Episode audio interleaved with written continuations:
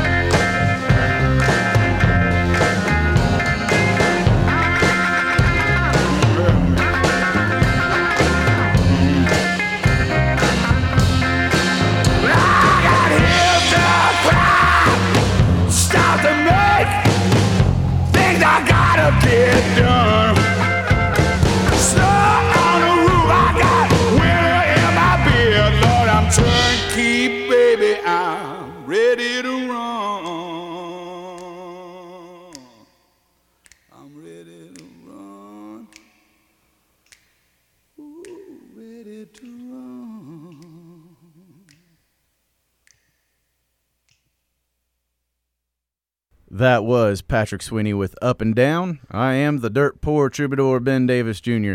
And I am Seth Sweaty Colmer. Welcome to the Dirt Poor Podcast. Yes. We are so happy to be here again. Again. Another week. Th- It's crazy that we have made it this far, Seth, because we recorded that one episode of a podcast and then just never did anything ever again until now. yeah, and it's it's it's really rolling along. It's it's really come together and I mean that first one we did I think is really good too. It is. Um but it's like now We're getting a hang of it. yeah. Yeah, we we know how to talk onto a microphone now. Man, it was so nice hearing from Megan B last week about how she discovered Cutler Station Yeah. from our podcast. Can you believe that? That's the man. It made me feel so good because I've had friends tell me that, and you know I appreciate everything my friends come and say to me. But like when they're like, "Yeah, you introduced me to this band," I'm like, "Awesome." But when a guest of ours is like, "I listened to your show and thank you for introducing me to this band," it's like, like I said last week, if it reaches one person and changes one person's opinion on what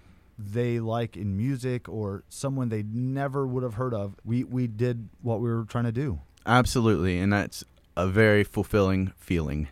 Yes, it's rewarding. It's fulfilling. fulfilling. If if you want to, we, we TM, TM. Yeah, we made that up. Fulfilling. TM. Also, both of us tend to use the word absolutely a lot, Absolutely. and I I, I tend to do the double tap. Absolutely, absolutely.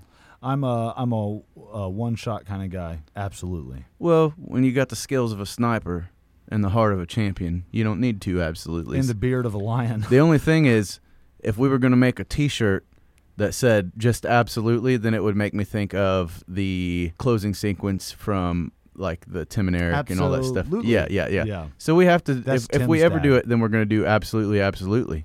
Absolutely. Absolutely. That'd be great. We could have.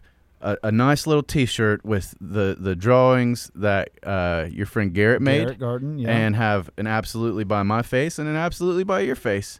Dude. The old double tap. We're, The we're old- creating merchandise right here on the spot. And uh, you know what?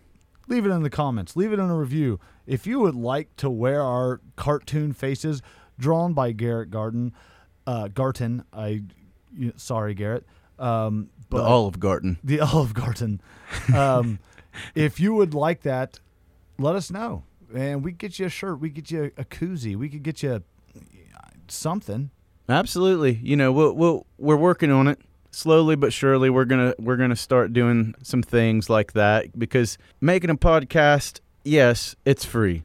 It is free, but with the help of our sponsor, Rowdy Smokehouse, we're able to pay for a little bit of advertising. Yeah. Um, and that's great because we're able to reach people we would never reach in a million years. It, it's it's really nice. So we need to find other ways to pay for more advertising, and so we're going to end up having to create some merchandise. And we also, if you would like to sponsor us, like if you would want to, you know, pitch in to be like, hey, we would love for you guys to have T-shirts or koozies or anything to uh, get out there to help out while advertising us. Let us know. We always try to do. We always try to drop the names of our friends' businesses and places we like.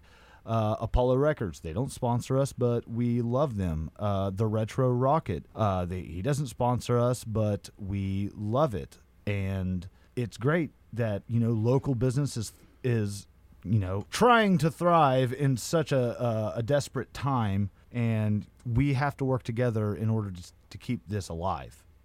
Yeah, I mean uh, that that's the whole point. I mean we we're doing this because we want to support our friends, whether they run a record shop or they run uh, a retro collectible shop or a video game shop, or if they're a musician, or if they draw pictures, uh, Or if they run the Chillicothe Craft Mall. yeah, we we hear there's a little bit of interest from the Chillicothe Craft Mall, and we're gonna have to come up with a jingle. We are, you know, and it's it's a real good friend of mine. That's what you get when you sponsor us. You get a jingle, folks, and Yeah. nobody can deny that the Rowdy Smokehouse jingle, which is probably the greatest song recorded this year, I I heard it was uh, nominated for uh, Song of the Year. a daytime Emmy. Yes. Yeah.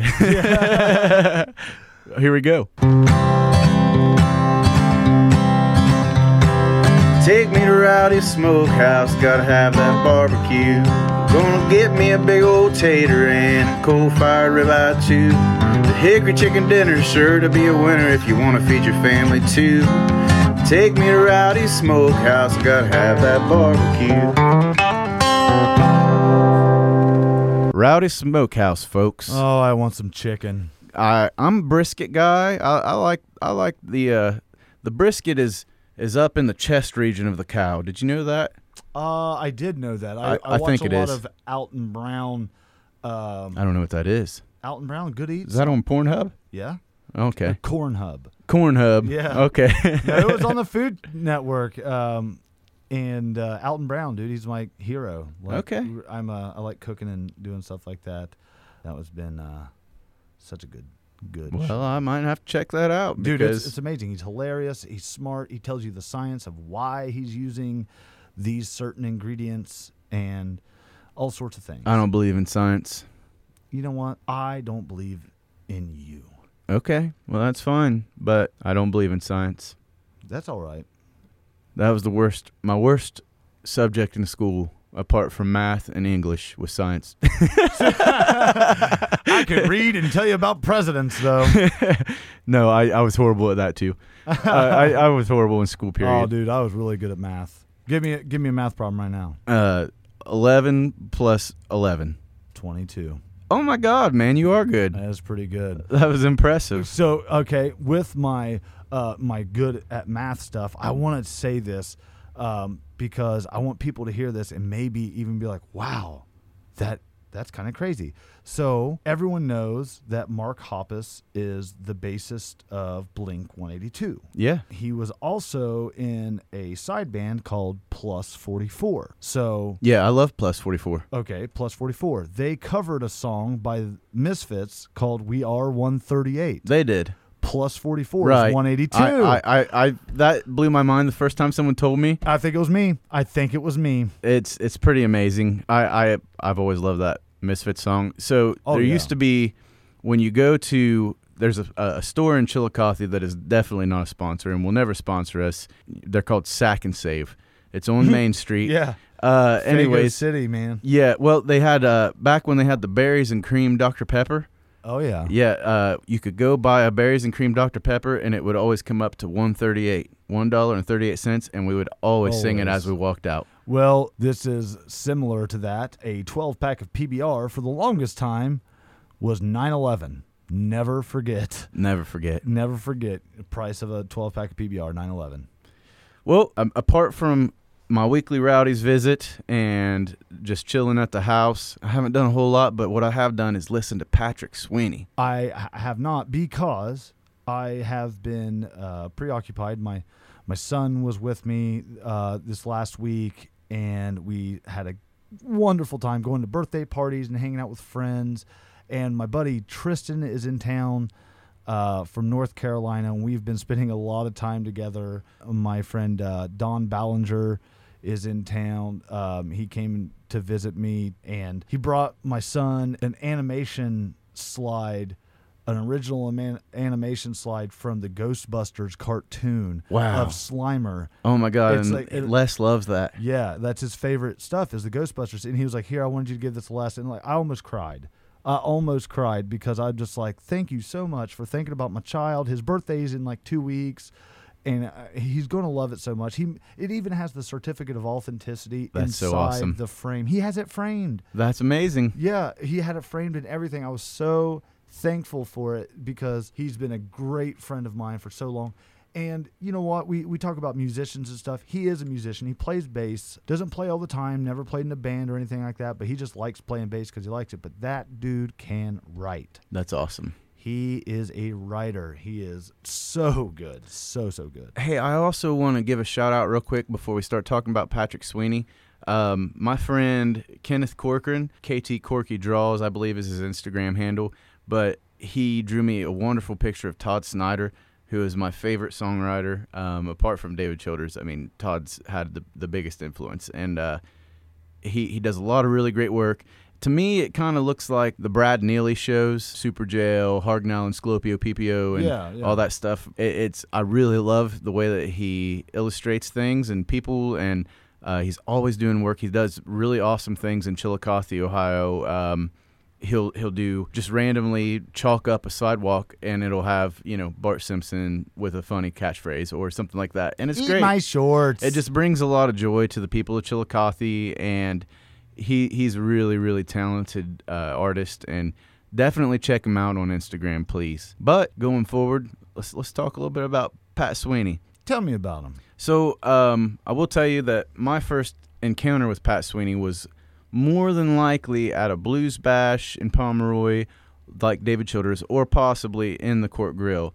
Um, but my first really memorable experience was I was playing at the Marietta Brewing Company on a really bad night where there was this wedding, and um, there was some music going on that was really good outside, and I had no idea what it was. It was over in a lot, and I was playing my third set of the evening. It was back when I played four of them every night. Woo. Yeah, four hours. That's not fun, folks. But Patrick and a bunch of other guys came in dressed all real nice, and were just wild. They were just they they brought so much energy into the room.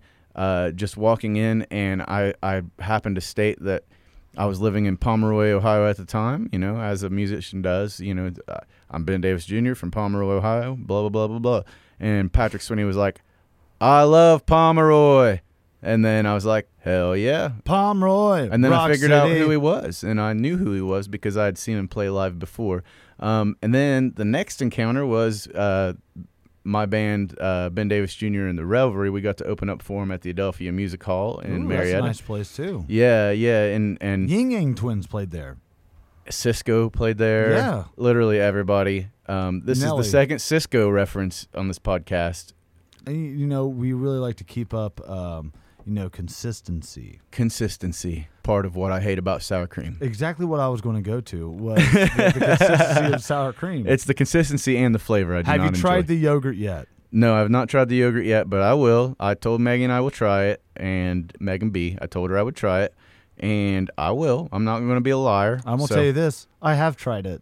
plain yogurt on a taco, love- or with the Hidden Valley Ranch packet mixed in, Yeah. make you a ranch dip. I'm going to try it. It's delicious. Well, let me tell you a little bit about Patrick. Okay, Thank you. Thank you. Patrick Sweeney began his career as an acoustic bluesman, but as the years passed, his sound expanded, becoming grounded in funky blues rock that occasionally veered into spacey settings.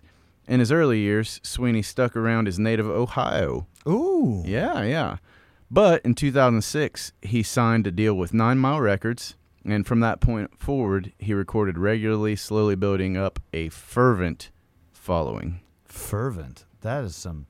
That is some. You know, some words there. That's top class writing. That was a hundred dollar word right there. That is. Born on April 26, 1974, in Massillon, a small town 20 miles south of Akron, Patrick turned professional in the late 90s. First, he was a fixture at regional blues festivals. In 1999, he put out his debut album, I Want to Tell You.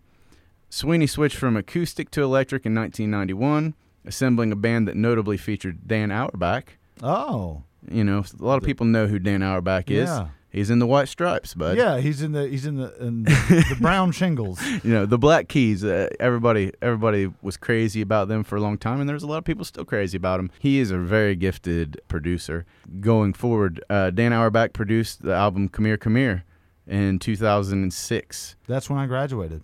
well sweeney made this album for you as a present and you haven't listened to it You know, I do apologize for that. I was just trying to throw out trivia so we could have an IMDb page and people could put up trivia. Be like, Seth graduated in 2006.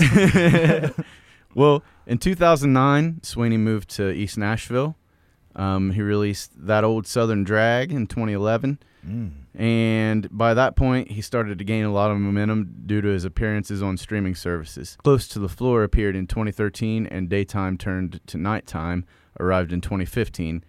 Sweeney expanded his sonic horizons on Ancient Noise, a 2018 album recorded at Sam Phillips Recording.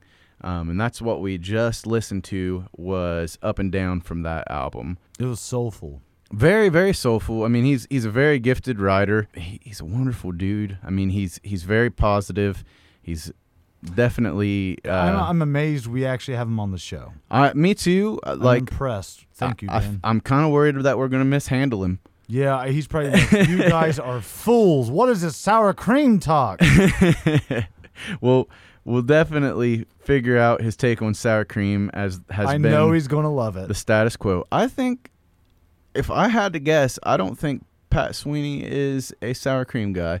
Honestly, if I was going to guess, I wouldn't have thought Megan B was, but she was. Well, Pat's actually seems like a reasonable person and, and Oh. probably does not hold grudges against food. Um, so he probably does like sour cream. He's not like me. Well, we're going to get him on the line here and we'll be right back. Love you. All right. We're here with Patrick Sweeney. How's it going, Patrick? Going all right. And how are you, Ben? Fantastic. And uh, I want to introduce you to my buddy Seth here. Hello, Patrick. Hello, Seth. How are you doing? Good. No, I'm I'm doing all right. What's been going on, man? Well, man, uh, most recently, I am, uh, as of today, I am officially able to be out of quarantine, Oh, that's great. recovering from COVID 19. Um, uh, I had a very very mild case. My wife had a more a much more severe case. Um, Wow. That's that's really what's been going on for the last three weeks, Yeah, you know, is- almost a month. So that's uh, yeah. I'm sure it's been And stressful. here at the back. Yeah, it was, it's not my favorite. You know, I mean, that's one thing though. Has been uh, so I've just been here, like where I'm coming from is from my uh, what I call the bongo room, which is my little studio room in the back of the house. You know, this little bit. Of, I have all my uh, all my amps and all the all the guitars out, and, and I've been working on new material, and it's been kind of nice. Like you know, knowing like, well, this already happened, so it's been a nice release. So I've been really, really feeling really good really positive, really hopeful. You know, How Just how did you handle light. quarantine? Did you quarantine away from your wife for the most part, or Yeah, actually, yes. Uh, I mean, she woke up. I uh, I was up late watching westerns, as one does Yeah. during quarantine. So when I woke up, you know, on the couch with Marshall Dillon, uh, like at like four o'clock in the morning, or something like that, I went I went upstairs and went to bed, and uh, my wife apparently woke up a little bit after that with a 102.3 degree fever. oh man, So immediately got up, got downstairs, you know, started trying to figure out what's going on with the temperature. You know, felt horrible. You know, couldn't try to, you know, fall back to sleep or whatever like that. Uh, so I woke up a couple hours later. Uh, she's like, man, I'm really sick. I'm on my way to go get tested. So I jumped into action and we went to, you know, luckily, I mean, we're lucky enough to have a two story house. So yeah, separate. So I really just went. I mean, I just got on the CDC website, full ballistic, like airing out space, and also, you know, I've seen that study from Japan of like, you know, when sharing airspace, space, it's really mindful of that. So, you know, like 14 days of really hard quarantine. You know, I didn't see my wife's face Yeah. yeah, it had to have been tough. a couple days at a time. Like, you know, I'd see her, yeah, luckily, you know, she would, I mean, she was in bed for, you know, eight straight days, you know, just managing Yeah. fever. Like, so it was, it was kind of crazy. None of us didn't have any of the lung stuff. But, so what symptoms? I felt like I had my allergies were bad. Yeah, Is really, you know, which they usually are. But, but I'm usually never home in July. right. So I know it's really bad in Nashville. You know, uh, they're bad in the spring, and uh, you know where I've been having my having my coffee every morning is crepe myrtle tree. It's in bloom. It's just spitting pollen and flowers. I Yeah. just had to- I figured, well, that might be it. You know, hadn't taken a Claritin in three months. So I'm like, well, that might be it too. And I and I felt better but I was also, you know, sleeping on an air mattress in the studio. So, you know, I wasn't sleeping good. I was stressed out. My wife was sick, you know, so I'm just thinking, oh, I feel like shit just from stress. Yeah, absolutely. But, well, I was stressed, but no, I had COVID 19. It's like that contagious. Wow. You're only shared airspace for a little bit, you know. I don't have uh, I don't have documentation or anything, but in February, it was about the third week of February, um, I became extremely ill, and it was kind of the same scenario. I I spent in you know about a week straight in bed and couldn't do anything else. I Um, remember that. I I would wake up for 10 minutes at a time and then just little tasks like going to the restroom or letting my dog out or giving him food would would completely wear me out to where I, I had to sleep for another five six hours. Um, Yeah. I, I don't know Wow. for sure that that's what you know. I don't know that I had COVID, but Pretty you know sure you had COVID. had a lot of testimonials um, that that are really close to, to what I experienced, and I, I I I just feel for anybody that's been through it, um, because even if the, I did not have it, then what I had was really bad, and I can't imagine what Yeah. what, folks they're are going through, that that have for sure confirmed it. So I'm I'm really glad to hear that you're both on the mend. I mean that's that's really good to hear. Yeah, yeah. no, I mean, uh, I mean, I just feel so lucky that you know, like, I mean, there's a lot of a lot younger people, you know, a lot, you know, healthier people than me that's just not, you know, not having as uh, as easy of a time. So, I mean, you know, that's it. So I'm just going to try to, you know, focus on the positive. You know, I'm not going to let, you know, Best way to It come out of it. Yeah. I mean, I've just been playing guitar nonstop and trying to write and finish songs, and that's really been the thing is finishing songs. You know, having that sort of psychic weight off you a little bit to know that okay, I've you know I've confronted this thing. I'm not afraid of it anymore. Yeah. You know, and that you don't realize, like, oh, okay, now I can think. You know? Yeah. Yeah. I mean, the thing is that's you know the whole, the whole, the worst part of this is why we're all so divided. here. you know, no one wants to, you know, admit that you know that there's someone who isn't controlling you. You know, it's just a thing that's happening. and It's happening in real time. And it's very scary. For, you know, for us, especially as Americans, it's just like, well, you know, we're used to everything being so transactional. Yeah. We got, God damn it, we paid for this shit. You know, I'm sorry, I could lay off. the no, no. S- say what you want. There are no filters. Yeah, That's I what mean, this no, show is I mean, about. All right, cool. We're used to, you know, no, we're not used to this. Isn't a historical thing, and we're used to everything, you know, having a solution, Yeah. having a fix. Having certainty. Yeah, that's that's what we were talking yeah. about just a couple weeks ago. The uncertainty of it is the worst part for many of us who are really just riddled with anxiety already. Yeah, I can't. I mean, I'm a nerd. I'm, you know, I'm a, I'm a high strung guy, but I mean, I don't have, you know, I mean, anxiety is such a, such a, just such an impossible to deal with. It is. It Yeah. is. Kind of. It's never ending. Why don't you guys just calm down? I, well, I, okay. I don't know how to calm down. I can't believe You it, know, but I'm I'm cured. wired. Yeah. Yeah. Did, did anyone just mention you should just calm calm down? I don't know why Yeah. nobody's ever put it that simple. Nope. No one, Well, you no know, one has ever calmed down from being told. to. the, the Hitchhiker's Guide to the Galaxy says keep calm. I mean, so if we all just refer to the Hitchhiker's Guide to the Galaxy, you know, we'll remember to keep calm and Right. always have a towel. Wait to have a calm. Well, um, are you you want to dig in a little bit about uh, your music? Absolutely. Okay, I love talking about me. right on. Let's do that. I like it too. so, Stay on brand. All hail the brand. Obey. so when you first got involved in music, um, th- were were there any moments, you know, when you were younger as a kid that you realized that music was your thing, or when did it come to you? Right away. Okay. Right away.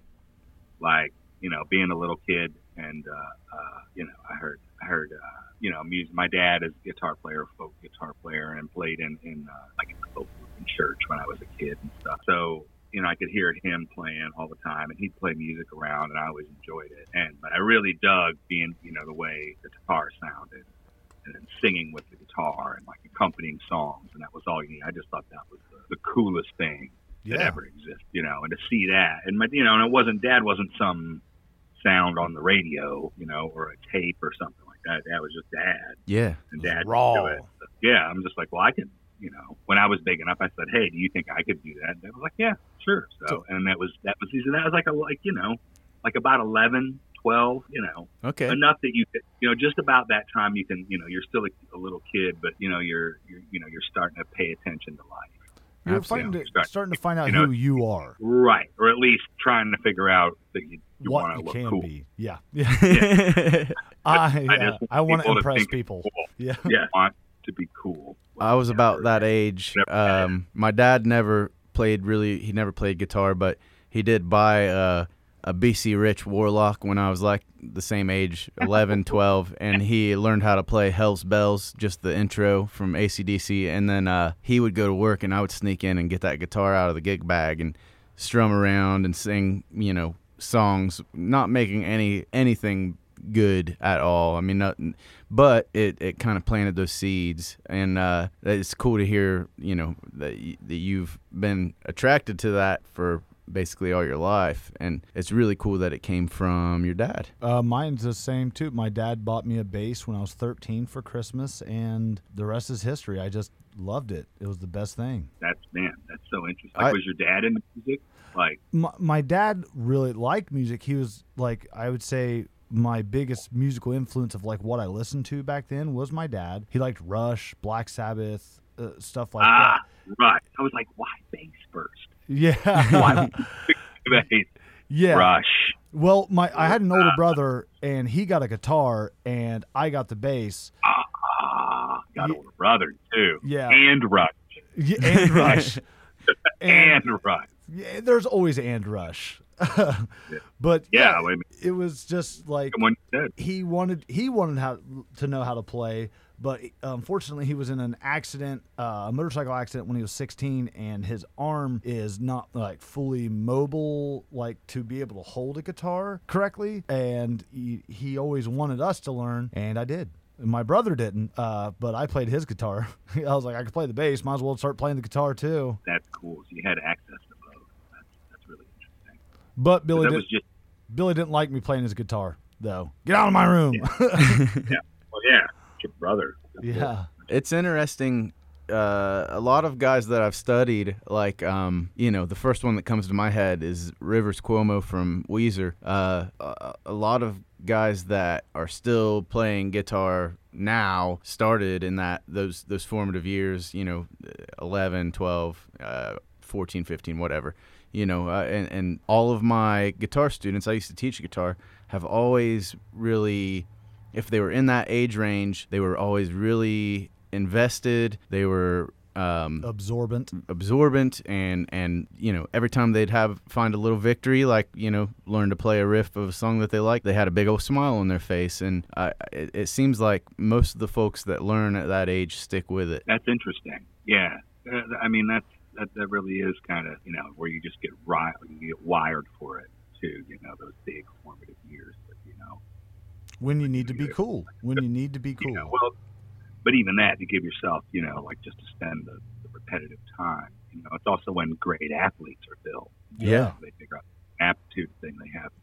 You know, this passion that they're willing to, to work for, and they're willing to not have instant gratification. Which as a kid is, you know, that's a that's a big step. Yes, it is.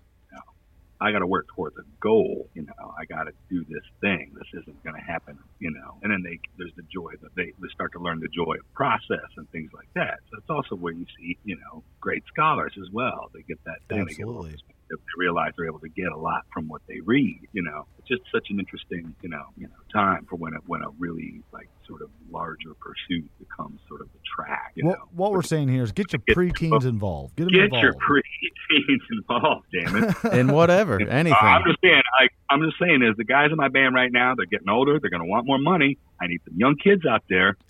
yeah. You know, like if we get back on the road, we ain't going to have a lot of money. I'm going to need some good playing young kids. we need some 14 year olds who can slap at a bass. That's right. You know, maybe a couple with a driver's license, but can't be tried as an adult. That's always that's always nice. You know, just saying. As long as we're out there wishing, throwing pennies in the well. All you parents out there, you have a lot of you have a lot of family oriented material here on the podcast. Um, uh, I think Anyway. it's very nihilistic. Very. Moving- just move- go ahead. Yeah. moving on. Moving on. Okay. So, uh, Dan, you're not 11. tried as an adult. That's the yeah. That's, exactly. We'll stop there. So you're you're an 11 or 12 year old uh, young man, and you got a guitar in your hands. What are you trying to play? man, I am. It's, it's just weird as it is. The stuff my dad, my my dad listened to. You know, Okay. I'd see him after practice, sort of jam with his buddy, uh, the other guitar player at the you know in the folk group at church or whatever like that. But they would hang out and they would they would pick songs together afterwards, which are all like folk songs stuff, like Freight Train and you know Mm-hmm. just you know, uh, Kingston Trio type things and things like that. You know, Yeah. just you know, my dad stuff, a couple like folk song like you know uh, Gordon Lightfoot's Early Morning Rain, oh yeah. uh, and uh, like you know, I mean, like that kind of folk stuff. My dad was really into, you know, that still liked and still plays. You know, some Pete Seeger songs. So like, so all of that, like right at the beginning, like which is why I'm weird. That's so awesome. Yeah, I mean because that's that's like It was the stuff that I listened to when I was 17, trying to be cool and impress my other musician buddies. It, it, you know, it wasn't something that I really digested very well at that age, but it was like, yeah, the, would- people will think this is cool, but you you went for it, man. not cool. I was not a kid. I wasn't cool. I didn't have like a ton of friends or stuff. uh, Like you know, who were like you know, there was nobody I knew that could you know could play you know much of anything that I could hang out with until well into you know late high school. Yeah. And like that, ki- I mean, I enjoyed that kind of music. I enjoyed this thing with my dad. My dad had been taking me to like bluegrass concerts because that was where you could take a kid to go see music. Absolutely. I have You a, know, I have a friend that talked about his mom is a really good uh, bluegrass uh, banjo player, and he would go to a lot of bluegrass festivals. And when he was younger, uh, old T Don, I was talking about him earlier, Yeah. and um, he would say when he would go to the bluegrass festivals, it always had this certain aroma. And whenever the first time he was around marijuana, he said it smells like a bluegrass festival. I was like, why, why does this stuff smell like bluegrass? Well, what my experience was like, yeah, man, I was like 11 years old. I got to see Bill Monroe. Wow. Woo! Like my dad, like, and we would go to the OJ Work Auditorium in Wadsworth, Ohio, and they would the the people that owned Manchester Music in Manchester on Route 93. He would promote shows there, bluegrass shows, and run sound and, and stuff. And uh, um, I don't remember his name, but uh, there was always my, you know, my dad. You know, you pay a couple bucks and you know go see the bluegrass act or whatever. There'd be a regional or touring bluegrass act coming through, and a bunch of locals, you know, regional, local, and do a bluegrass show at the high school auditorium and stuff. And there'd be a, you know, they'd have like bake sale and you know beans and cornbread in the cafeteria. There'd be a bunch of parking lot pickers and stuff, and that, I just thought that was cool. I could go watch those guys, and it's just like, man, none of these guys ever went watch the band. They were just there to pay their admission and play, you know, all night in the cafeteria, except when Bill Monroe. Yeah. Like, I thought that was that was like I didn't know who Bill Monroe was at the time. You know, I was like a you know, 11 year old kid, He's just some dude. all, all, all brand new. I knew the PA was really loud and kind of shit. Yeah. As they all And- usually are. Yeah, I mean, he had like you could definitely tell that Columbo sound guy was stressed. Like that was the, for that being the first time I'd ever seen that a stressed sound guy barely on. I think about how many times I've seen that since. that was one of the that was one of the first impressions of like live music performance, big show kind of stuff. This was a hassle to somebody yeah. you know. And uh, and man, Bill Monroe came out there with a huge ass band, loud, loud mandolin, just, just I'm like, oh, you know, those songs are familiar because you know everyone had been playing them, Mhm. but that was you know, just like wow. But you know, it was like no pickers. It was way more crowded, you know. So that was kind of neat, you know. So my dad and then folk festivals, I enjoyed that. So my dad would take me to folk festivals and stuff like the Kent State Folk Festival was cool because we could go jam in the hallways and play like jug band tunes. My dad was real into Dave Van Ronk, which then turned me on to Reverend Gary Davis, which then, you know, and Pete Seeger turned me on to Lead Belly. Oh yeah. You know, my dad liked 12 string guitar and had a really low tuned Lead Belly kind of guitar Wow. uh, and, and knew how to, you know, my dad, and always singer style guitar, thumb picking finger That's awesome. always from the start. Absolutely, I do not know how to play the guitar without those. I mean, I can play bare fingers, but like holding a pick just makes my arm hurt so. Mine bad. too. I don't use a pick uh, at all. I refer Yeah. to them as plectrums because people don't like it. yeah. Where's your plectrum? What the hell's a like, plectrum? Don't talk about that. My children are here. Hardly, hardly know 'em. yeah. plectrum hardly knew them. well, uh, yeah. I mean, I was really wondering how you how you came to uh, you know play the blues, and and that answered the question. That's that's really awesome. So was that a Right. early age that I you were Picture, exposed? saw a picture of Lightning Hopkins. That was done. Yeah. Picture of Lightning Hopkins, and then later saw a picture of John Hammond Okay. trying to look like Lightning Hopkins. That's cool. He's a white young white dude, great hair. I can do this. I can do this too. oh yeah. I am I am in. So like I was like by by fourteen I was like I am goddamn done with this shit. That's awesome. Just like you know I'll may I'll do whatever you want me to do as long as I get to keep doing this. Yep. This is what I'm gonna be doing. You can make you know you know that's it. I'll go to school fine. You know oh I have to get you know grades fine whatever. You know going to college all right fine. I'm going where there's that folk festival. Yep. In my uh, in my I'm first going there to see people to play it. Then I was like, you're flunking out. All right, you got to change majors. You got to read some books. Okay, great. I, I love to read. I don't like economics, so in my there's first been- band, there's uh, been a problem. All of the parents had a meeting very early on and they all promised each other that they would not punish us you know the members of the band by grounding us from playing with each other. So i i didn't have that kind of a thing growing up where i had to you know do things in order to play music. They just they they formed a pact at the very beginning like hey you know you're, you the kids really like this. It's keeping them off of drugs and it's keeping them doing you know things that They we enjoy thought. well, yeah, they they were right. they were, I was a good kid, but they uh they that was really cool. I really appreciated that. But I I did have other friends that would be like, yeah, I'm not allowed to go to band practice, and I'm not uh, you know my parents took my guitar and put it in the closet because I didn't get it. You know I got a D in science and uh, I always felt really sorry and I respect those folks for you know getting getting things in gear so they get that guitar back out of the closet I would. Luckily, there were a lot of instruments around. They'd have to you hide know, a like lot of that. stuff. So I would get my mom. I mean, I would get into trouble, and I would, you know, like, and, and get drunk grounded, you know, from instruments. So like, you know, there's no guitar. I'd, you know, find, you know, an old mandolin my dad had, to get up or something, just Yeah. picking on, or a banjo. And there were, and you know, I remember getting caught. My dad's like, "What the shit?" you should be proud. It's like, it's like, what the hell are you doing? Oh, I said no guitar. yeah. handle it. Loud as shit, too. You know, just like like a like a banjo, I mean, just gnarly, just conk, conk, conk, conk, and you know, and not skilled mandolin, mind you. well, at least it wasn't you know, a fiddle. Like, I'm just gonna be doing it, and I got to keep my calluses up. You Yeah. know, that was my thing. Absolutely. That, in my opinion, there. You know, my dad bought me a mandolin because he's a big John Mellencamp fan, and uh, he was like, "I want you to learn this so you can play some John Mellencamp songs." I'm like, cool. But thankfully, um, I did not get a, a fiddle because, uh, in my opinion, there's nothing worse than somebody learning fiddle. It's the worst sound in the world. I want to do that, like like as a joke. Yeah, it just Do it's a just whole like new album guys of in the learning. band. it just sounds like Like- a sick cat when people are trying to figure out how to just, just intonate. in the van, just get on that middle bench and just under the seat, pull out that little fiddle. That would make for a really No. great drive. I want to. Oh my god! I want to. I want to switch gears here for a second.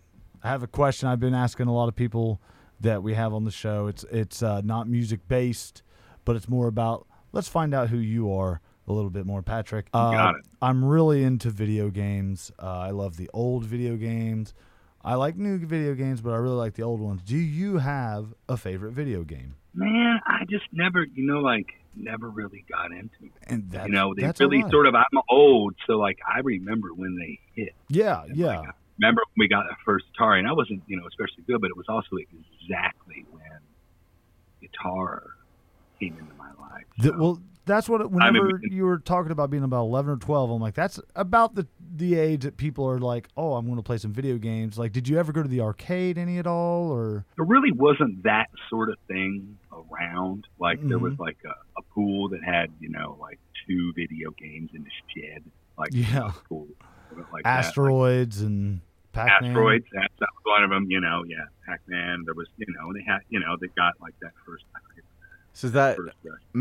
Maslin as Yeah, yeah. and math. Um, and uh, but my brothers, you know, I have an older uh, older brother, younger brother, and they were both. I mean, they're all really, you know, very good athletes, and uh, uh, and they were also, you know, they had great hand-eye coordination, and uh, and were good at video games and enjoyed those and enjoyed the competitive thing. Where I was just like, you know, I want to I want to play guitar.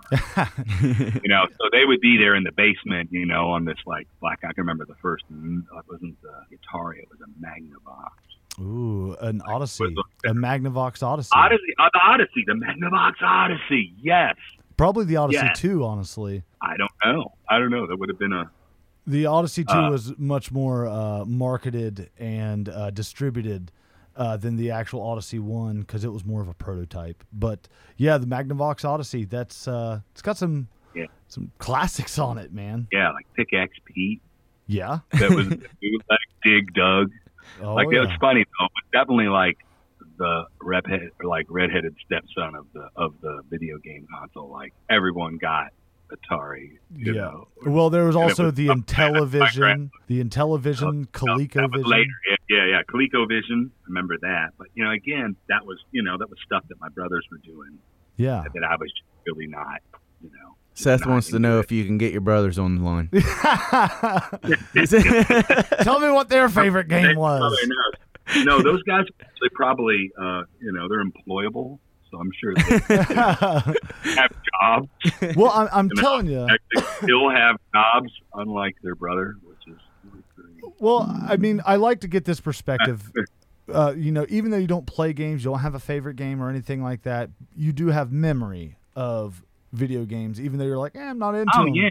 And, and that's one thing with me, because I'm a musician and I really like video games. I pay attention a lot to the compositions within the video games, and it's underrated. Some of these video game soundtracks are awesome, like amazing. Dude, I mean, they're you know they're the primary way that young people digest music, yeah. like for an extended period of time. You know, that's why you know, like when they were licensed like the rock band thing, you know, years ago. Yeah. Yeah, yeah, No, Guitar, you know, Hero and was- stuff.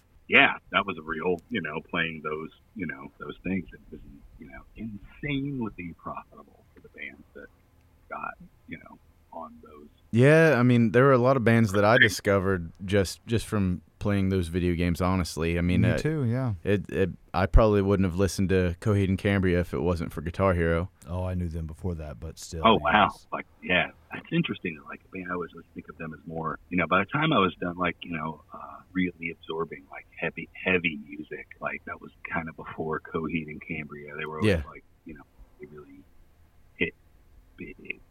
Yeah. you know, they were a big band, like you know, but they would be like you know, on tour with Yeah, absolutely. Hatebreed or somebody, like like sec like but which is by that time I'm I'm kind of done, you know, Yep. really spending money going to those shows, you know. I really liked like the stoner rock stuff, and, Yeah. you know, I used to be really into the heavy stuff. When I was younger, I was like, the heavier the better. And I Oh, yeah. still like the heavy stuff. I still really like the heavy stuff, but I've grown. My tastes have uh, broadened um, and, and stuff like that. But uh, going back to the just the uh, like the soundtrack of games and, and stuff like that, like the Legend of Zelda um, song, I learned how to play a version of that on the bass. That's really really cool and fun to play, all from a video game, just because I played this dang video game. So right on. I mean, Yeah. anything you can do musically to like you know to train your ear as a kid. is- is always absolutely, yeah. So Patrick, um, I I know you spent a lot of time in Ohio. Um, I want to talk to you about the place that um, I believe that I saw you first, and I don't know if I saw you in the the grill, the court grill, or if I saw you at the Blues Bash first. But um, Right on. I, I I definitely wanted to to see if you had any cool court grill stories or Blues Bash stories for that matter. Oh man, I mean, I have I have absolutely rock and roll mayhem great times.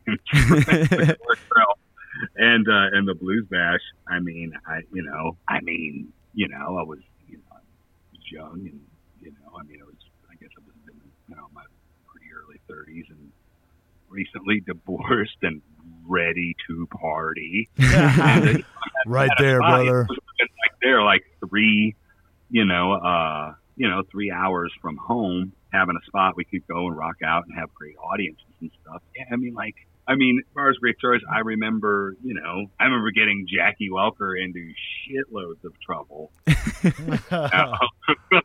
like, and uh, I mean, not that I was like, you know, but uh, I will say, you know, man, one time we were coming down to play the Blues Bash, and uh, I'd recently had the d- brakes done on the van, and uh, we were driving down, you know, so you know, so it was fairly early in the day, uh, and we were playing in the evening, and we're we were going to play the grill in the. Uh, no, we were playing the stage later that evening, and we're playing the grill the next day. Well, we're coming down the road, and I realize um, we're coming down seven, uh, you know, right along the river Yeah. there, about about you know seven eight miles from Pomeroy, and uh, uh, yeah, I hit the brakes, and nothing friggin' happened. and I'm like, all right, and you know, and it's it's Kirby there, and we're I'm actually we're probably closer to town because we were right there by that uh, the VFW or something like that, or an Army Navy Hall Okay. just outside uh, outside of Pomeroy. I know exactly where you're talking about. It's up on the left. Yes, Yep. I can't remember what So it but yeah. from we're coming from there, and you know it's a little windy there, and I'm like, you know, and the guys are, you know, it's Bob Basone and you know, all guy are in the back, and uh, I'm like, hey guys, guys, hey everybody, buckle up. I'm uh, we've got a problem. I got, I said I can't. I don't have any. I don't. Have, I barely have any brakes. I'm like I'm trying to pump it, and uh, you know the van thing. It's kind of. I'm hitting the brakes. Nothing's happening. There's a little bit of wobble as I'm, you know, trying to turn, and uh, so I'm just going from like shower fresh to like just drenched in sweat. Stre- Like- stress sweat No. stinks too. Oh yeah, just like that, and just, just finally getting it slow down and hit that gravel opposite that that VFW and get her stopped and throw her out of gear and and do it. We're just like, what the fuck, you know? And they picked us up in our gear in a in a uh, in a pickup truck. You know, we called Jack. It was his. Uh, Yeehaw! and I locked up the van and took off. I said, "We'll just deal with this later. We got to do the gig." And uh, so we get done with the gig. I'm like, "Hey, you know, our our gear is on stage, and uh, I'm like, hey, what are we gonna do with the gear?" And at this point, it's friggin' wasted, you know. oh yeah. And, uh, you know, it's and it's a. I mean, I love Jackie. We've been friends forever, but I'm sorry to have to rat him out. But Oh, it's okay. and just looks at me and goes, shrugs and goes, "It'll be fine. that reminds me. Uh, so It'll be fine." the- I don't have a car. I don't have, you know, I got the drummer and the bass player rides back to the hotel, like you know, Meg's clear Motel. at the, at, at the Meg. So you know that's oh seven eight miles. You know, you can't you can't really walk it. no. you know. And it's like, I was just really just boiling hot at him.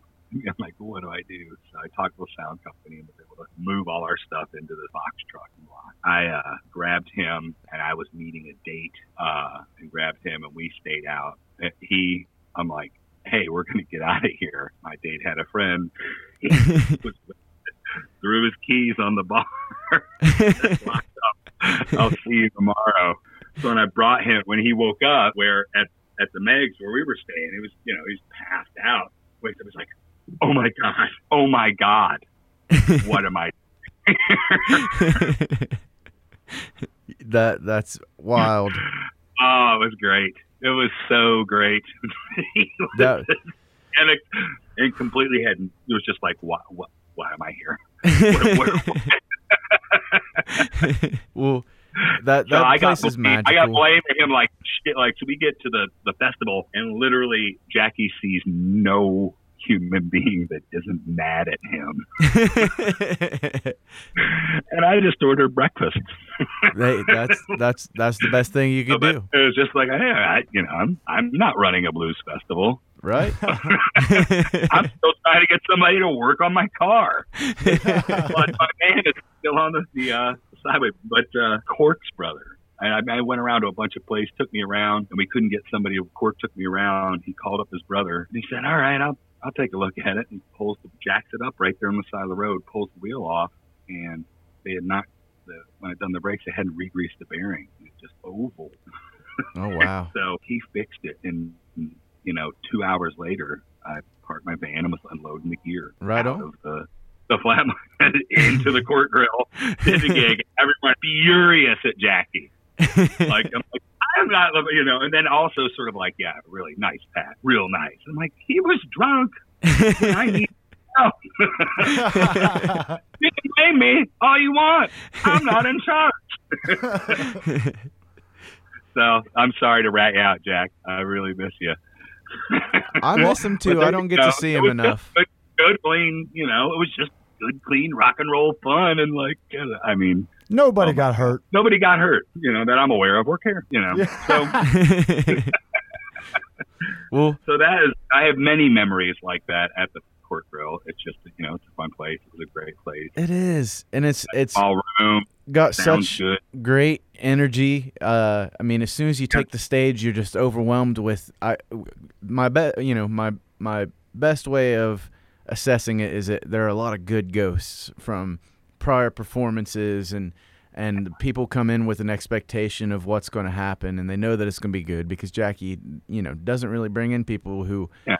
aren't uh, up to snuff with his his taste and uh, it's just that honestly i have been sick as a dog and not wanting to play walk in there get on stage and then give you know belting it out uh, sweating pouring the sweat drinking the whiskey and having a great time you know just I, I don't know there's it's impossible not to have a good time in there i'm pretty sure Agreed. Agreed. That's, you know, that's the thing. And I, I will add just on my story too. You know, that was a long time ago. Yeah. And uh, Jack and I were both single at the time. absolutely absolutely And uh, you know, that was and uh, I was a Scotch burning funny car. At that point in time.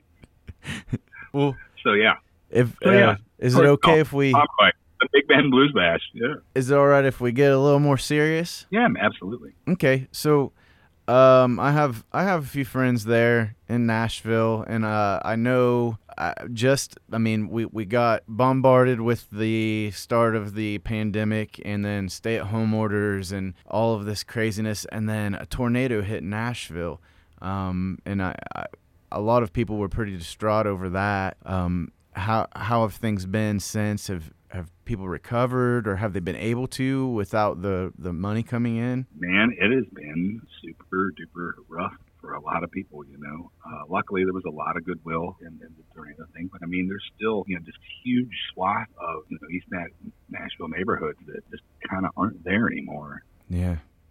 Uh, you know, that's like, uh, you know, it's, it's, it's a weird scene. Like when we hit the road a couple days after the tornado, before the shutdown and before all that, you know, that was our, this was three weeks on the road. It was supposed to be doing, my bass player lost his car in it uh, had Wow. just gotten off was in you know was in a building next to another building that was destroyed. You know they totaled out his car and he's having to deal with that all that with the from the middle bench of the van while we play show show show and then it turns out we're playing the last show Yeah. at that club or at the last show at that club or at the last show at the next one. I'm working our way all the way out to California and then then at that point being like is the show going to happen? Is the show going to happen? Yeah, you could know. already be out there, and they're like, "Well, sorry, you know, we're not going to have the You show." know now." having to Did you have that Having to have- happen? Did you show up anywhere and then they've been like, "Sorry, we're not having the show." No, I mean no. Once uh once we we we were the man, I feel like we were the last band on the road Yeah. because we played our last show on the fifteenth in Phoenix. Okay. Wow. Yeah.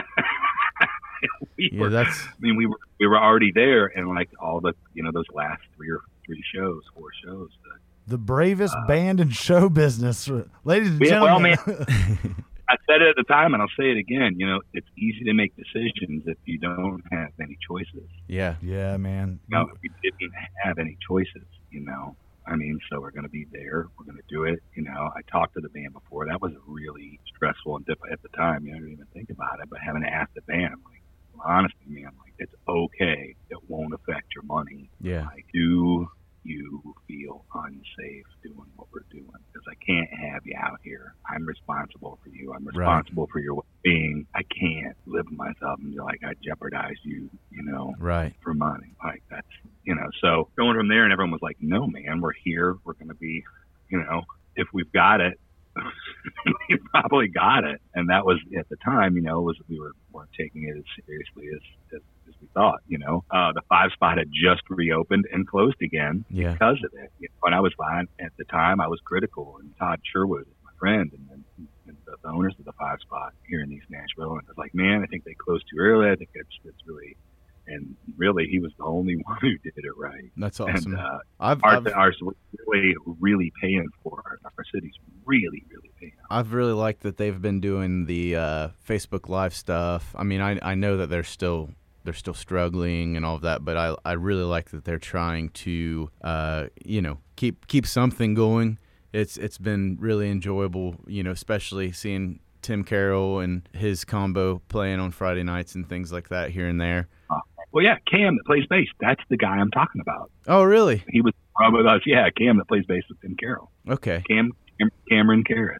Okay. Yeah. yeah. Well, so yeah, in addition to Weird- their uh, Facebook stuff, uh, you have done a lot of really fun yet serious, uh, you know, public service announcements from your social media, both your personal page and your your uh, professional page, and I. I really enjoyed that. I mean, it, it's kind of helped me because, you know, at the start of it, I was working in a warehouse, um, and my mom, you know, like like loving mothers and grandmothers do. Uh, my mom and grandma made me masks and things like that, and I was like, I'm not going to be the only one wearing a mask in here. Um, I'm not going to do that. And then uh, you had been posting stuff about, you know. Wear a mask and, and stay safe, and it's like, well, if he can do it, then I can do it. And honestly, uh, I, I I was able to get a lot of employees on board with wearing masks. I I thought I, I worked with a lot of you know rednecks, and uh, they the first time I showed up with a mask on my face, they were like, "What the hell is on your face?" And I was like, "It's a mask. It protects you. It doesn't protect me so much, but I don't want to spread my germs just in case I'm sick." And uh, the guy was like, "That's cool as hell, man. I want one." And then I started getting everybody involved in wearing masks at this warehouse because my mother and grandmother, and because of your public service announcements, I had the confidence to do that. Um, thank you. so that's that. Yeah. Well, no, thank you, thank you, seriously, because we need people like you who do have a platform um, uh, to to spread, you know, that positive reinforcement kind of thing. Um, and and it really worked for me, and I'm sure it's affected many other people too. Well, I mean that's that's the hope. It's just that man, just you know, there's such a you know, I you know, the, if you can just you know walk the walk, you Yeah. know, it's not it's not about you, you know, that kind of thing. And just being like it's you know, yeah, man, it you know, we've also done some live streams singing like it's not easy, but if you practice, you can sing with that son of bitch on. And so Yeah. you're not going to be around people, you know, singing and jeopardizing them. You know, you know. I- I'm, um, I'd, I hope I look so stupid next year. I hope I hope I look like the biggest clown, and I have to do a whole campaign to kind of just you know make people take me seriously again. I, I best case scenario, I hope that happens. Yeah. But you know, I was wrong. But you know, I'm not. Yeah. I mean, that's know, kind of where it- I've been it- to. it- is It's. I just it- I want to be on the right side of history, and if I'm wrong, I'm wrong. It's okay. Uh, you know that that's that's fine. I just don't want to jeopardize anybody's health. I don't want to, you know, don't want to hurt hurt my friends or even thing. strangers. we could we could all do it and we all get what we want and that's it like you know I, I mean like you know you don't want it you know No.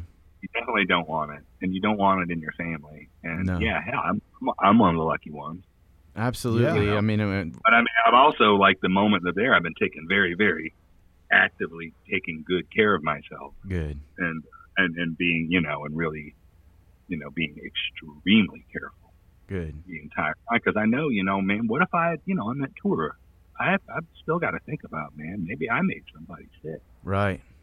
And that's a heavy You know. burden. That's a heavy burden to carry. And that's it. You know, I, I mean, like we, I didn't know. Nobody You knew. know, I we, should have st- we still don't know. We still don't but know. I I mean, mean, that- I knew how risky it was to not be Yeah. doing what you know, what I was doing then. You know, doing now. But there was, you know, you need leadership. You need somebody to tell you, like, listen, this is serious. It's real. Do you you, did you When ever real, visit? Uh, some people, not others. That's a failure of leadership. Yeah. yeah. Did you ever visit Not Perry get too deep County. Ohio? I'm sorry. Have you ever visited Perry County, Ohio? That is Um, that over like New Lex. I don't know. New Lexington. Um, and I'm not sure what other areas. I I actually uh, played last. Oh, what was it? Saturday. Played Yeah. there. Yeah. Um, and our governor mandated masks as of Thursday of last. Or we're we're this is going to be uh two weeks from tomorrow that this is airing. So. Um, our our governor mandated masks Thursday of the week before last, and I went to this fair thinking that because everything around us, everybody's wearing masks, they won't let you in stores. We went to this fair to play, and it was just a little acoustic thing and zero masks and just like a regular fair uh, attendance. It, it was unbelievable. Um, I heard there was a truck pull going on right beside where you guys were. there was a truck a truck pull going on as well. They had it was it was just business as normal for a fair, and you know we were wearing masks, but nobody else was, and and the health department tried to shut it down, but uh, well the state tried to shut it down, but the health director of Perry County said no, we're not shutting it down. We're not doing masks in Perry County, and it's unbelievable to me that all of these people would put literally everybody at risk. I mean, there were 94 year old men there not wearing masks running around. They were having a square dance after we finished playing where I'll they were you what, getting up close and personal with each other. Everyone would do something for a damn funnel cake. That's all it's about, man. That fair food. They're like, we're not going to put this on halt because we want the damn fair food. Eat right now. It was it was wild. Um, I That's just that's just scary. That's like what I had crazy weird dreams about yeah of being of like while I was sick. yeah. I mean, I it's it's just it's it's weird because it that's only an hour from my home, you know, and and everything is like.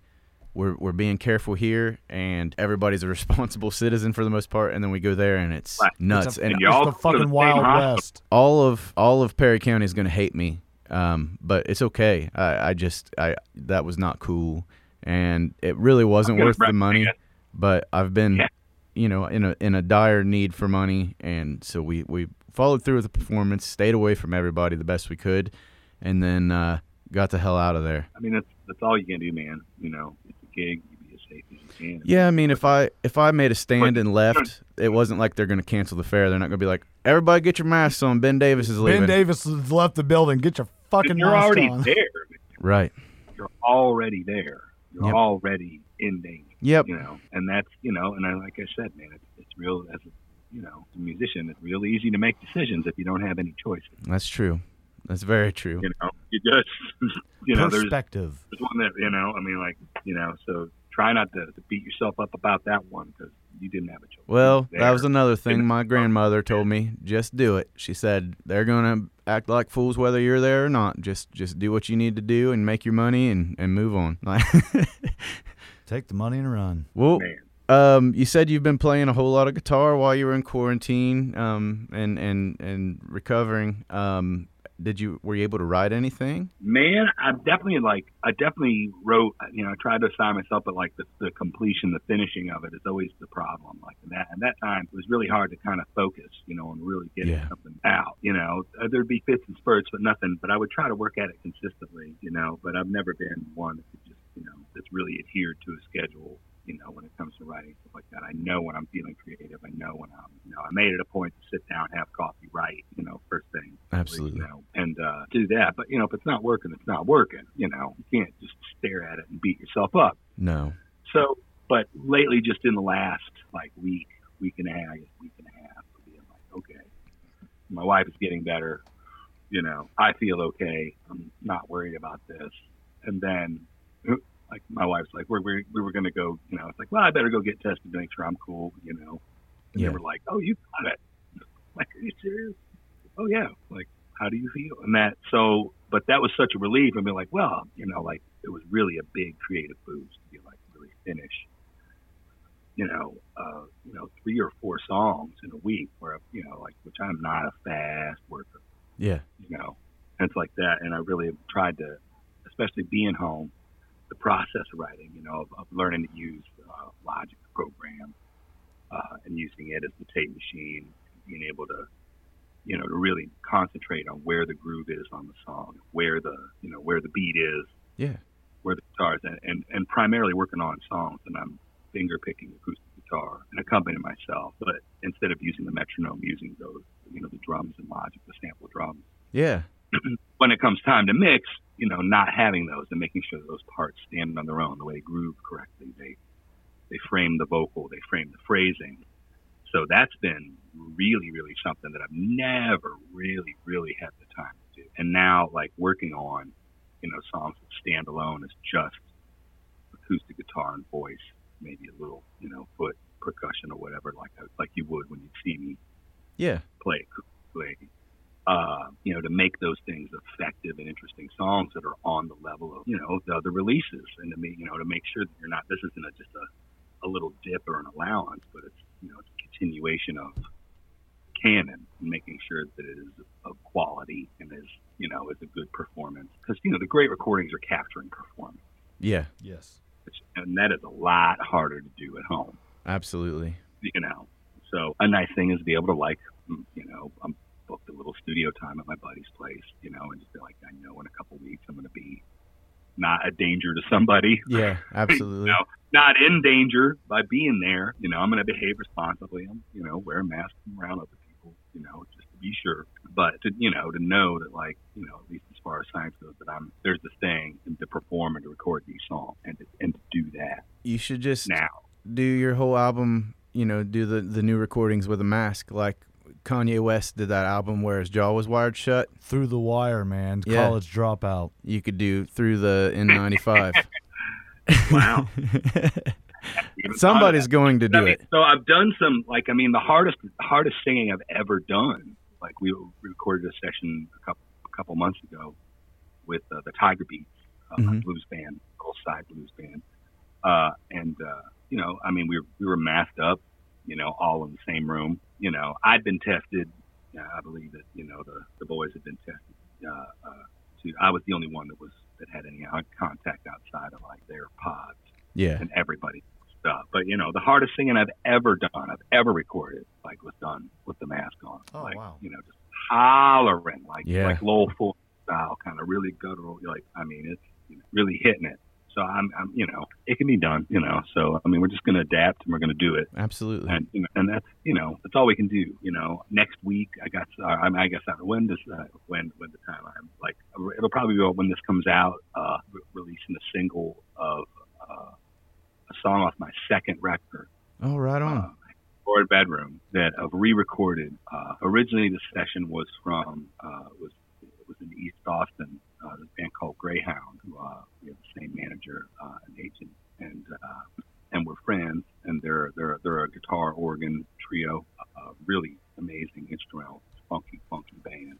They have a studio in East Austin called Bud's Recording. I went in there with the road band. We had days off, in, like on a on a run, so down to Texas. A couple of days off. That's where my manager and an agent live, so we were able to stay there pretty cheaply. We recorded for three days, you know, just doing reworking old songs from my old catalog to sort of kind of bridge the gap between the album before Ancient Noise came out and Ancient Noise. Yeah, Uh, and uh, well, we just been sort of sitting in the can, you know, on those on those those performances, which were raw and weren't like, you know, I was like, that's cool, you know, it was live to eight track, you know, Yeah. a bunch of it, you know, or you know, live it's a four track, and then we have the other four tracks overdub and stuff, and rearrangements of old songs of mine, you know, things like that, full band treatments of solo songs. Uh, and then we did, you know, we did a cover. A friend of mine, Isaac Alexander from uh, from Little Rock, Arkansas, uh, his song uh, called One Thing. I did a cover of that, uh, which was a rearrangement of that. I took four songs and uh, I was looking for a project to work with my friend Dexter Green, who's a producer. He produced Elizabeth Cook. Okay. Um, the engineer producer, great guitar player. Uh, you know, he's done, I mean, I think he produced a collective soul record, you know Oh, wow.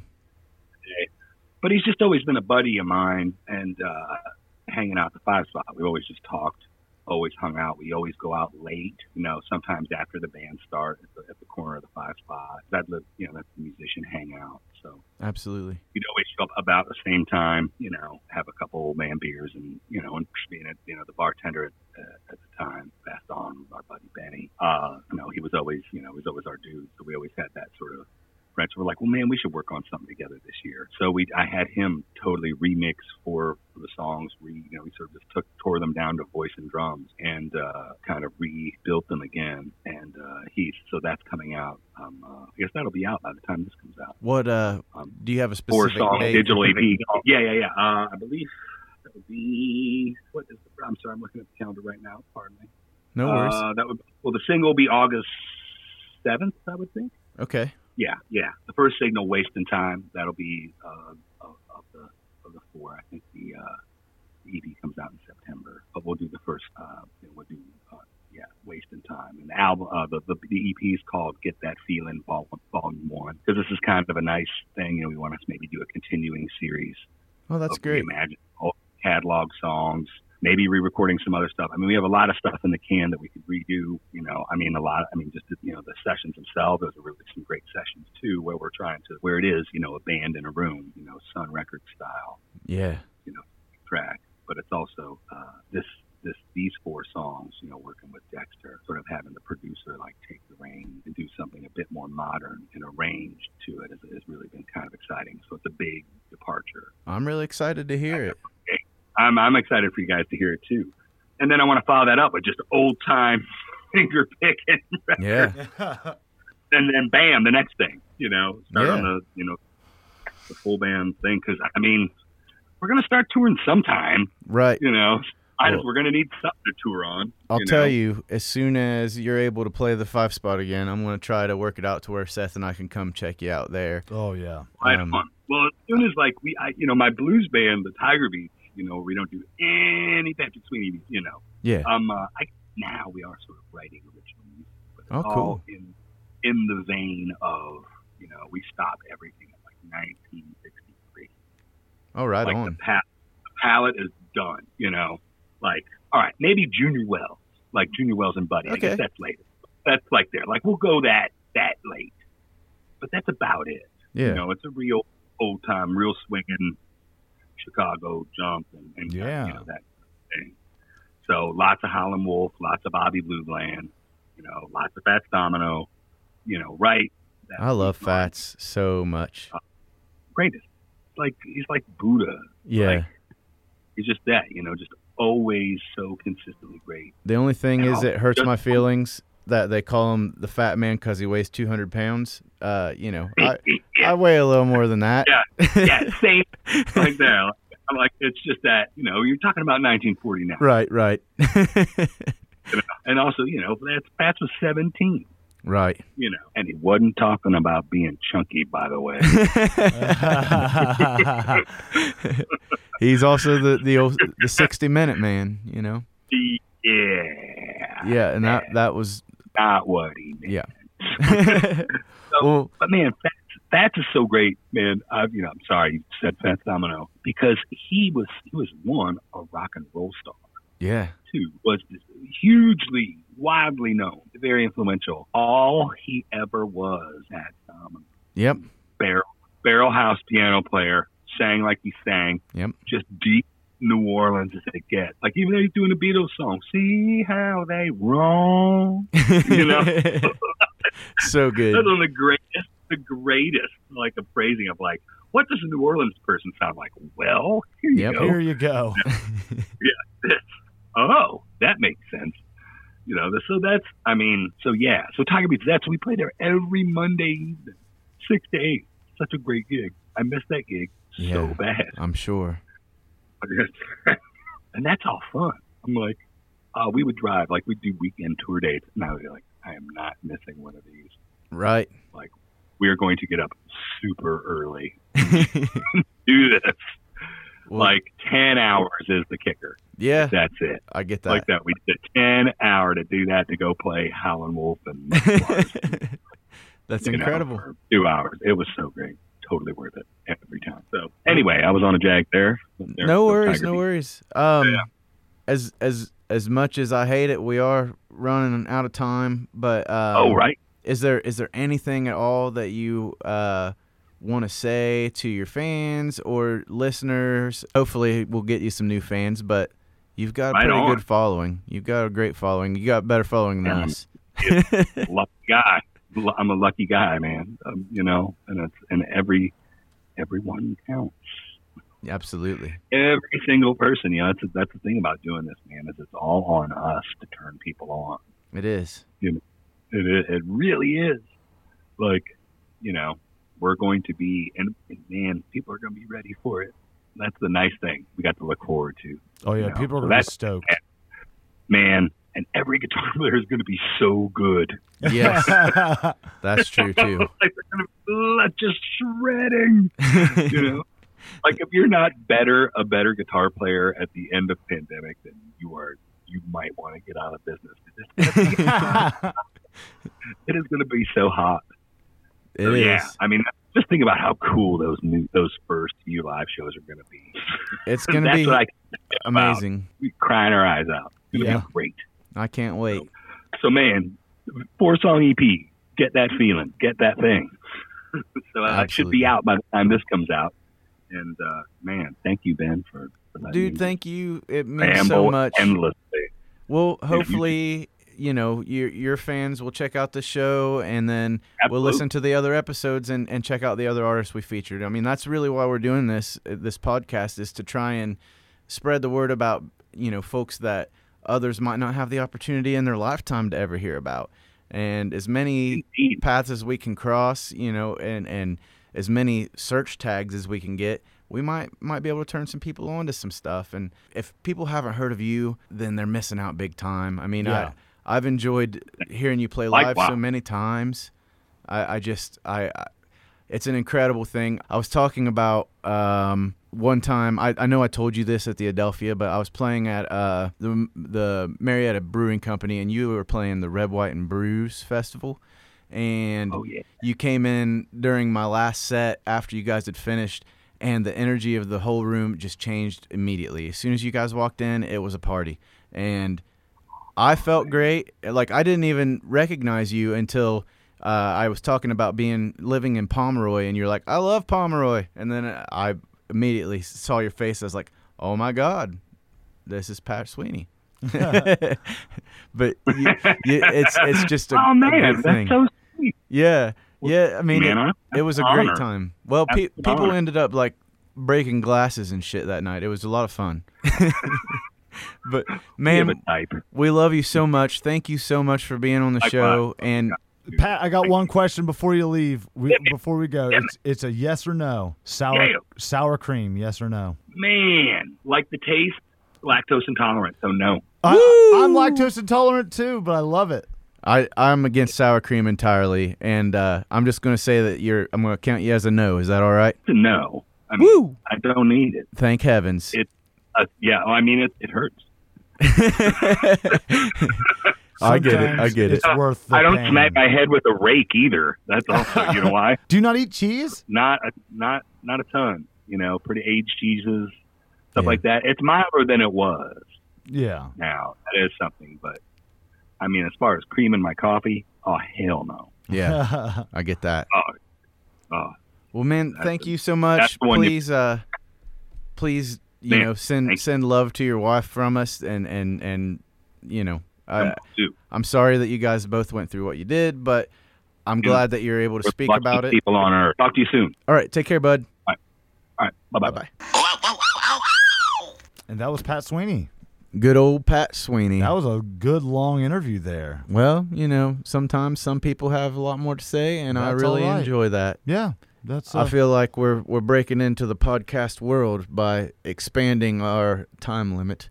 Yeah, I mean uh This is nearly double. It, yeah, it's it was a long one, but it was good. It was full of a lot of good stories. He had a lot of stuff to s- say. He was funny, kept my attention. Yeah, yeah, he's he's very very down to earth and very talented. Please, please listen listen to his music. I mean, we are going to share everything on our Facebook, Twitter, Instagram, on our personal Facebook pages.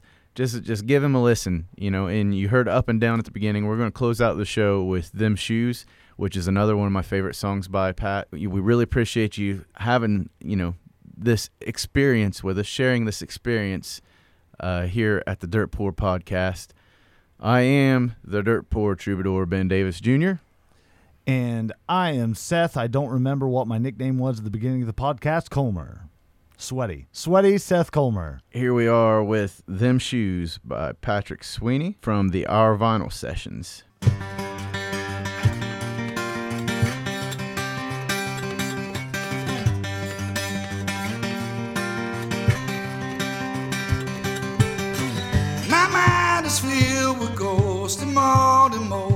All, my love's gone wrong.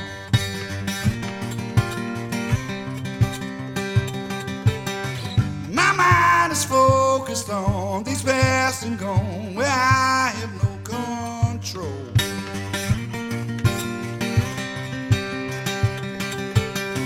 My mind should be the way most people say that I should just move on.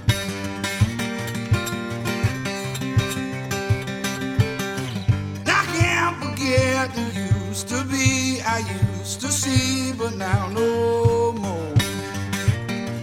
No more.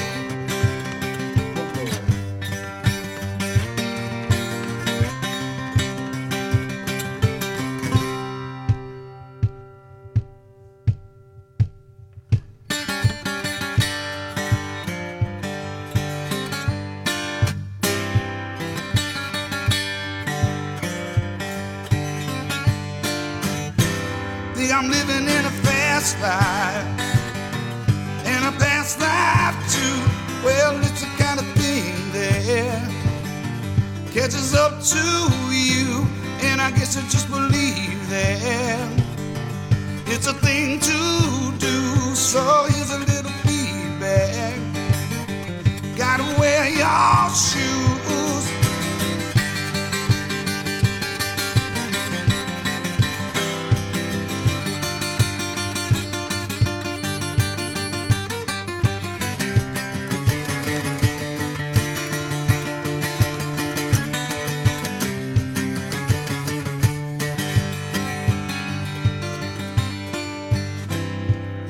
Said it would be easy.